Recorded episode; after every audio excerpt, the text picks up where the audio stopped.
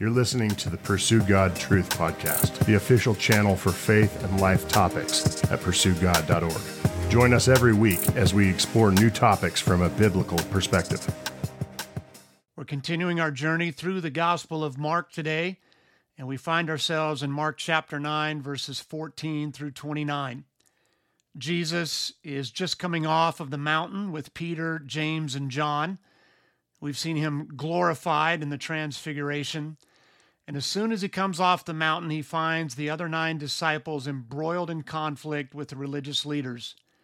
And Jesus seizes the moment to reveal a secret about the effectiveness of faith.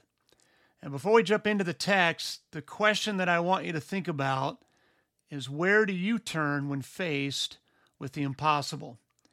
We're going to see a situation here where a, a father thought he was facing an impossible situation. He turned to Jesus. Where do you turn when you're faced with the impossible? We're going to look first at the conflict. And we see that the enemy's purpose is to steal, kill, and destroy. He wants to destroy relationships, lives, futures.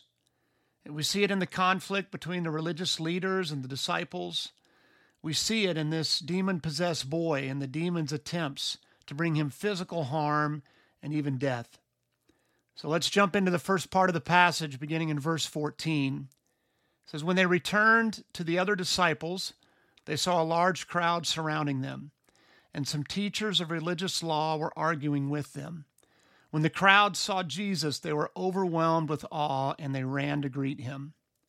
What is all this arguing about? Jesus asked. One of the men in the crowd spoke up and said, Teacher, I brought my son so you could heal him. He is possessed by an evil spirit that won't let him talk. And whenever this spirit seizes him, it throws him violently to the ground. Then he foams at the mouth and grinds his teeth and becomes rigid. So I asked your disciples to cast out the evil spirit, but they couldn't do it. Jesus said to them, You faithless people, how long must I be with you? How long must I put up with you? Bring the boy to me. Context is always important. So, again, just to set the context, Jesus has just returned from his transfiguration on the mountain. And we saw that Jesus was glorified on the mountain. He received public affirmation from God the Father. This had to be very encouraging as the ministry of Jesus marches on towards the cross. I think it was also a nice break for Jesus from the constant demands the pressure of the crowds, and the conflict with the religious leaders. It was also a great time to further clarify James's, John's, and Peter's understanding of who Jesus was, to help them see a little more clearly, like we talked about a few weeks ago with the gradual healing of the blind man. But as soon as he's off the mountain and approaches the other disciples, he sees they're embroiled in conflict with the religious leaders. Verse 14 says that there's a large crowd surrounding the disciples, and the religious leaders are arguing with them. And the text gives us some clues as to what they're arguing about. A man has brought his son to be healed from a demonic spirit, and the disciples were unable to heal him. Can't you just hear the accusations from the religious leaders? I'm sure you can get a feel for their contempt as the religious leaders mocked the disciples for not being able to heal the boy. See, you're a fraud. Your rabbi is a fraud. If you had proper authority, you'd be able to heal this boy.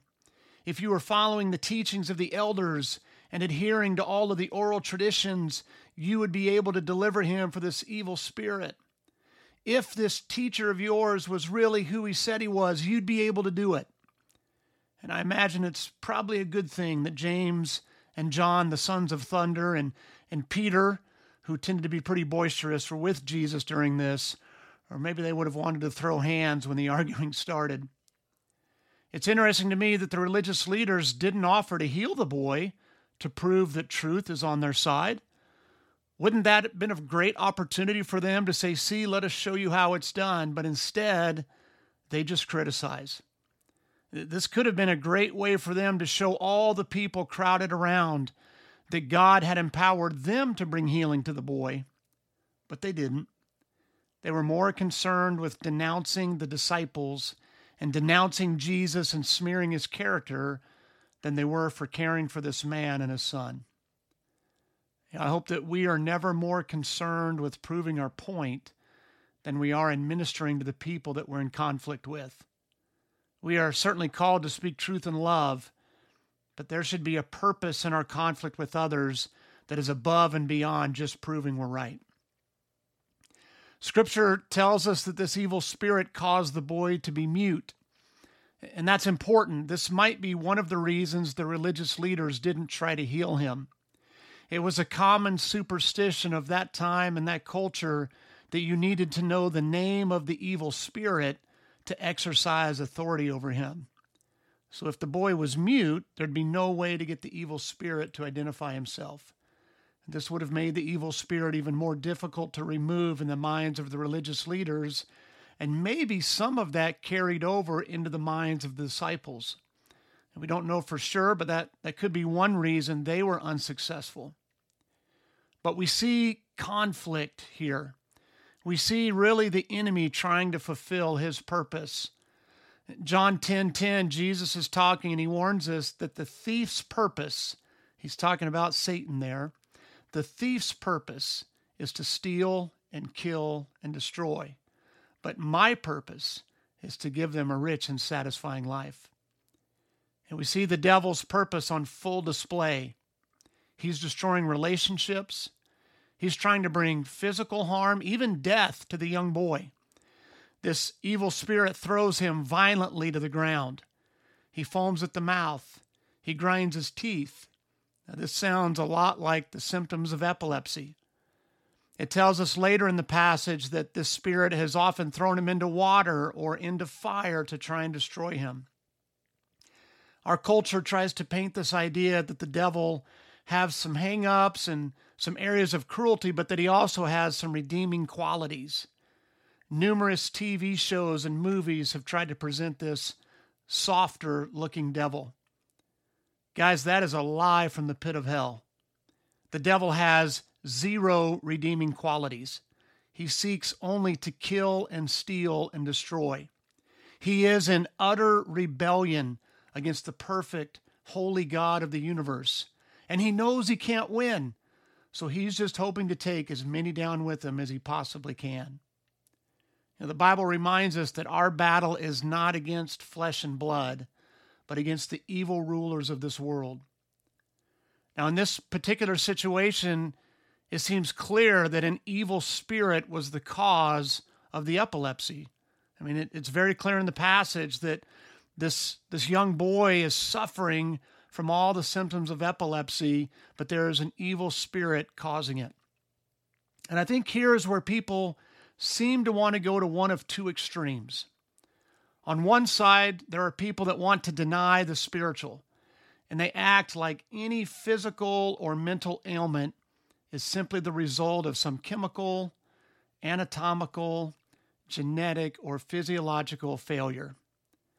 And then on the other side, the other extreme, we want to attribute every ailment to spiritual warfare or demonic influence.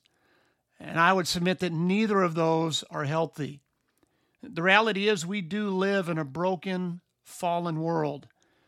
Sometimes our bodies just break down. But to think that all of a sudden the devil just stopped warring on us like he did in biblical times is silly. There's no biblical foundation for that. So I have no doubt that some of the mental and physical illness we see around us has a demonic connection but we need to make sure we're not saying that all of it does. In fact, don't blame demonic influence for the decisions you make. Sometimes we just make poor decisions, right? It's like that person who says, Yeah, the, the devil made me turn left at that intersection, even though the light had already turned red. The devil didn't make you do that. You just saw the guy before you go and you figured your time is more valuable than everyone else's and your errands are more important, so you ran it. And if you're going to keep doing that, take that fish sticker off your car. We see that Jesus is frustrated with the situation. He's frustrated at the lack of faith. he actually calls the people faithless. In verse 19, he says, You faithless people, how long must I put up with you? I think it's a good question to ask who's he talking to there? Is he just talking to the religious leaders? Is he just talking to the crowds? Or is he also talking to the disciples? The disciples were unable to deliver this young boy from this evil spirit, and we're going to see later in the chapter it was because of a lack of faith. So I think he's talking to everyone. I think he's talking to the religious leaders, these religious leaders who pushed back against him at every turn, who not only had doubt, but had disbelief. I think he's talking to the crowd at large, and I think he's talking to the disciples. The disciples weren't able to deliver this boy. Jesus had given them authority over demons. They had healed others from de- demonic influence. They had cast out demons before, but something caused them to be ineffective here.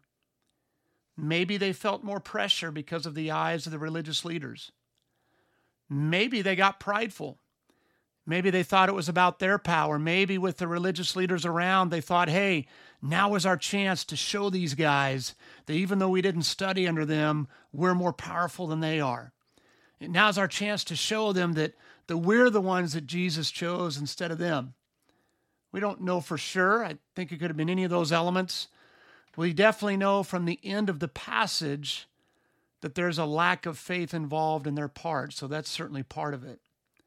And we see here that Jesus is annoyed at their lack of faith. He's frustrated. He says, How long must I put up with you? In another gospel, it says not only that they were faithless, that they were perverse. You know, in this passage, we see the long suffering of Jesus on full display. If you've spent much time in your Bible, you know that God is described as long suffering. But have you ever really thought about that word? Long suffering? Right? It's a, it's a synonym for patience. It's, it's a symbol of God putting up with us, of God hanging in there when we don't deserve it. So the reality is, Jesus isn't always happy with us, but he loves us in spite of that. Jesus went to the cross in spite of his frustration at our lack of faith. We don't always give Jesus warm fuzzies. He was annoyed at the lack of faith. Now, that may not line up with your picture of Jesus. You might even find that offensive, but scripture is clear that he was frustrated with their lack of faith. That actually gives me comfort. It's comforting for me to know that Jesus doesn't give up on me even when he's frustrated at my lack of faith, that he is long suffering, that his love is greater than just the, the pleasure that I might give him in the moment with the way that I behave. The next part of the story after the conflict is we see the healing. And we're going to see in the healing that the father's faith was small, but he brought what little faith he had to Jesus. He was honest about the limits of his faith, and he begged Jesus to increase it. So we're going to pick it back up now in verse 20. So they brought the boy, but when the evil spirit saw Jesus, it threw the child into a violent convulsion and he fell to the ground, writhing and foaming at the mouth. How long has this been happening? Jesus asked the boy's father. He replied, Since he was a little boy. The Spirit often throws him into the fire or into water, trying to kill him. Have mercy on us and help us if you can. What do you mean, if I can? Jesus asked. Anything is possible if a person believes. And the father instantly cried out, I do believe, but help me overcome my unbelief. I see several things in this passage. First, here is another example of how the demons know exactly who Jesus is. As soon as this evil spirit sees Jesus, it throws the child into a violent convulsion. The religious leaders didn't recognize Jesus for who he was. Most of the crowd doesn't recognize Jesus for who he truly is. Even the disciples are still trying to figure it out, although they're, they're making progress. They understand more about Jesus than they did a couple of chapters ago. But the demons know. This is James 2:19 played out for all to see. James 2:19 says, "You say you have faith, for you believe that there is one God. Good for you. Even the demons believe this, and they tremble in terror." We see that's exactly what this demon does as he throws this young boy into a violent convulsion. This evil spirit sees Jesus. He acknowledges the power of Jesus and sends the boy into a violent convulsion to try and inflict as much pain as possible before being cast out. And I think if you read this through the eyes of a dad or a mom, you can hear the desperation in the father's voice as he begs, Have mercy on us and help us if you can. If I can, Jesus asked. It's like Jesus saying, Do you know who you're talking to? Do you know who I am? Now, if anybody else said that, we'd call them arrogant or prideful. But when Jesus says it, he's just reminding us of the glory and honor due him. He is the King of all kings, he's God in the flesh. What do you mean, if I can? Now, think back all the way to Mark chapter 1, one of the first miracles we saw as we began this journey through the Gospel of Mark. There was a leper who came to Jesus. And in Mark chapter 1, this leper said, If you are willing, you can heal me and make me clean. See, the leper's doubt wasn't about the greatness of Jesus, it was about the goodness of Jesus. The leper knew that Jesus could heal him and could make him clean. He just didn't know if he was willing. For the Father, it seems to be the opposite. The Father seems to believe that Jesus is good. You know, he's he's coming to him. He's sought Jesus out, but he doesn't know if he's great enough. He doesn't know if he's powerful enough. And then Jesus tells him anything is possible if a person believes. Then the Father utters one of the most honest statements in all the Bible, a statement that I can so relate to, one that I've uttered on more than one occasion in my life. He says, I do believe, but help me overcome my unbelief. What a powerful statement. The guy's not lying. He did have some belief. I want you to think about his situation. He wouldn't have come to Jesus in the first place if he was filled with disbelief. Back in verse 17, he said, Teacher, I brought my son so you could heal him. See, his original intent was to bring him to Jesus, but when he got there, Jesus was up on the mountain. So instead, he asks the disciples to heal his son, but he had sought out Jesus. That's who he was looking for. He genuinely believed that Jesus could do something about his desperate situation. If not, he wouldn't have traveled there in the first place. It's also likely this dad was a Jew. He addresses Jesus as teacher or master, depending upon which translation you're reading. The original Greek word here is didaskalo. It's used 31 times in the New Testament. And in most every case it's used, the person who's addressing Jesus by this term is Jewish. So this guy is probably Jewish. So he is subjecting himself to all sorts of ridicule. He's subjecting himself to potential discipline and even ostracism by the religious leaders for bringing his son to Jesus. And you don't do that unless you have at least some belief that he can do something. We talked a few weeks ago about disbelief versus doubt. Doubt is not the opposite of faith, disbelief is the opposite of faith. This man had doubt. He was honest about his doubt. And here's what I think is so cool he recognized he needed Jesus' help to overcome that doubt. He couldn't overcome it on his own. Maybe you hear that and you can relate to that. Man, I know that I can. Lord, I believe, but help my unbelief. When I felt God calling me into ministry, I was pretty confident I heard his call, but there was just this nagging doubt in the back of my mind that I wasn't the right guy. And I remember saying, Lord, I believe, help my unbelief. If I've got this wrong, let me know. When my wife and I both lost our moms within a month of each other, and my kids lost both their grandmothers at the same time, I remember telling God, I believe you're going to use this for good. I know you have a plan. I believe that, but help my unbelief. I remember leaving the hospital the night a young couple lost their teenage son. He passed away from an infection and went to be with Jesus. And as I left that building, I remember praying, God, I believe you're faithful. God, I believe you'll carry this precious family through this. God, I, I believe you'll use it for their good, but help my unbelief.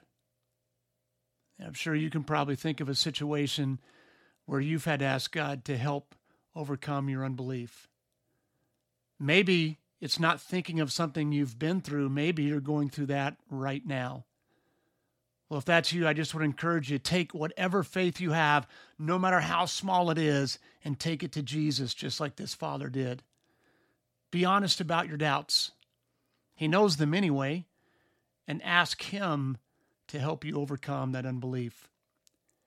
You know, in Hebrews chapter 11, there's the passage that's called the Hall of Faith, and it mentions multiple people in the Old Testament who were commended for their faith.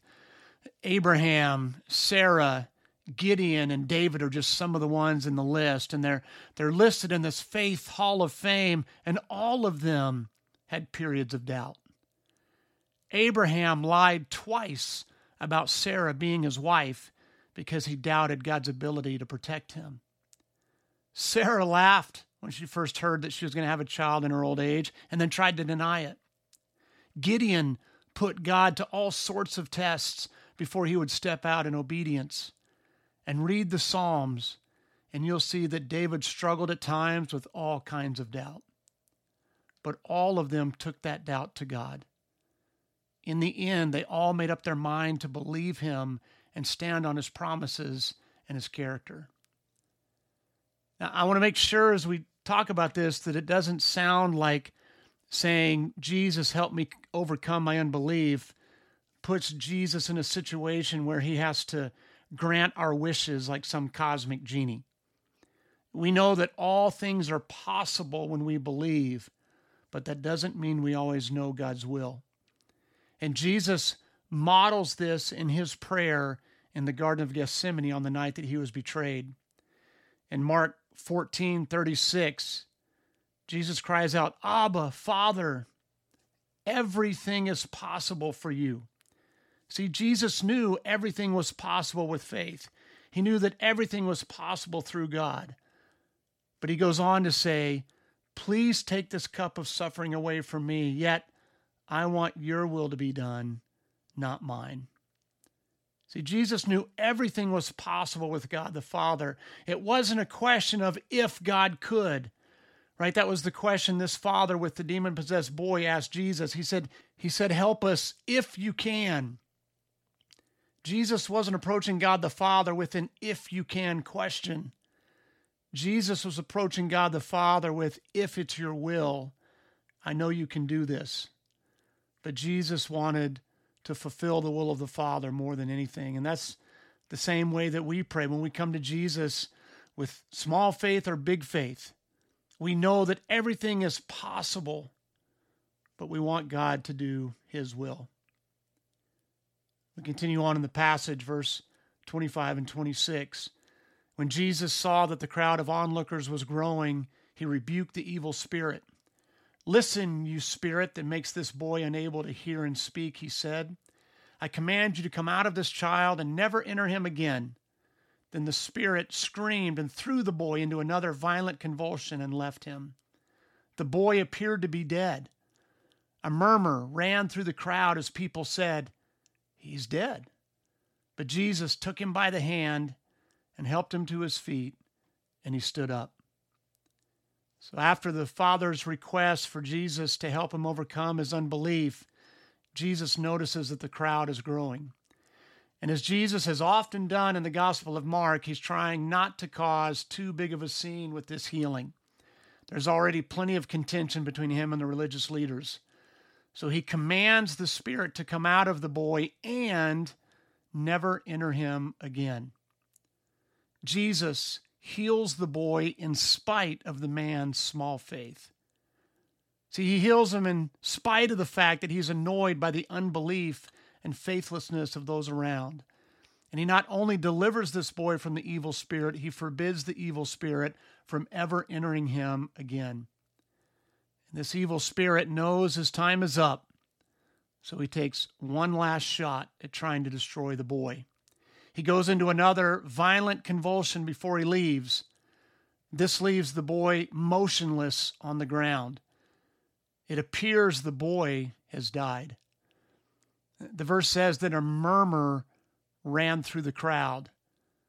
So it seems like Jesus let the tension sit in the air for a while.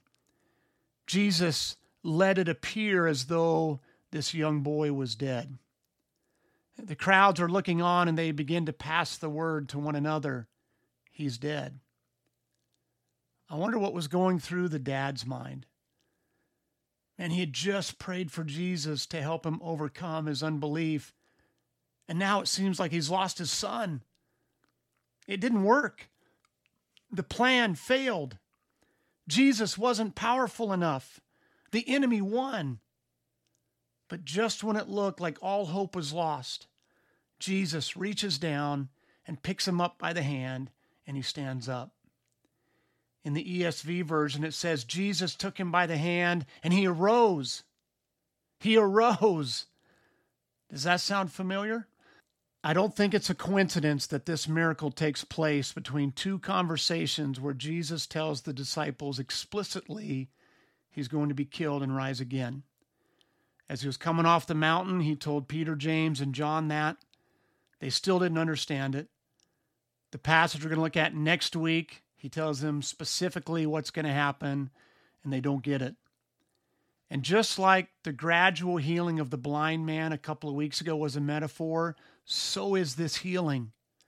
See, when Jesus goes to the cross, it's going to look like the plan didn't work. It's going to look like the enemy had won and Jesus isn't powerful enough, but he's going to arise.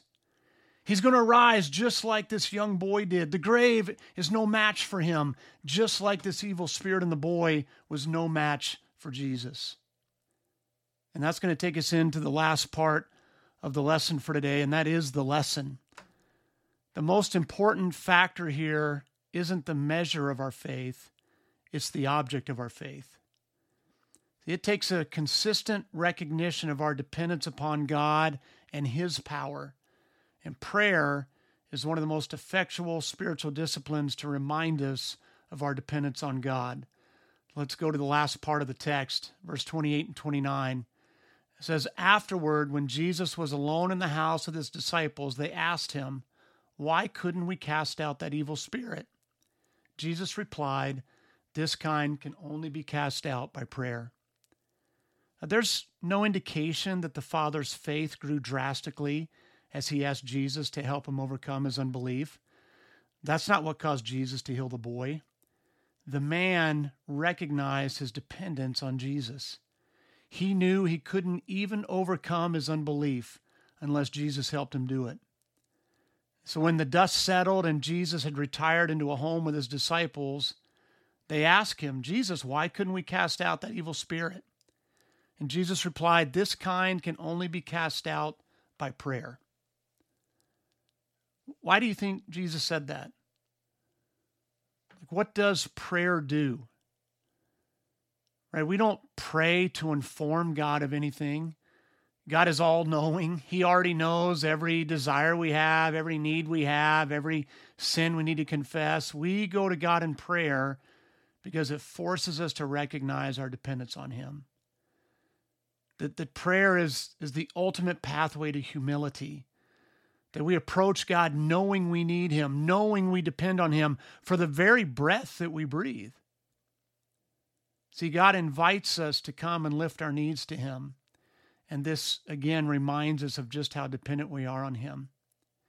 In some translations, in Matthew's version of this incident, in Matthew 17, Jesus tells the disciples this kind of demon can only be brought out by prayer and fasting.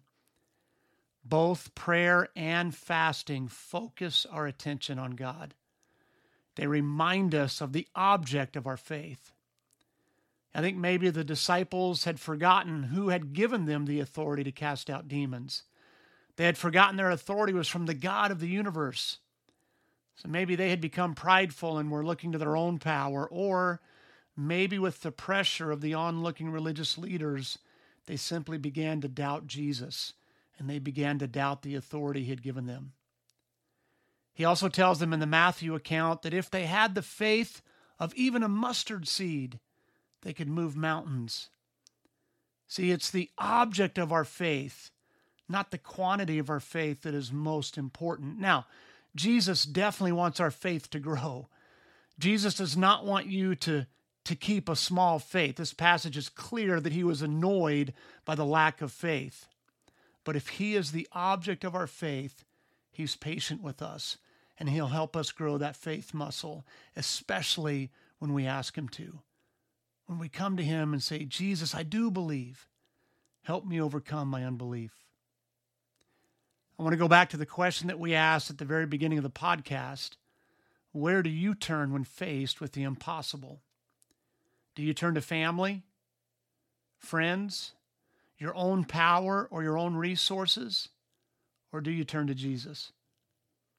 You know, the Bible says that all of us face an impossible situation.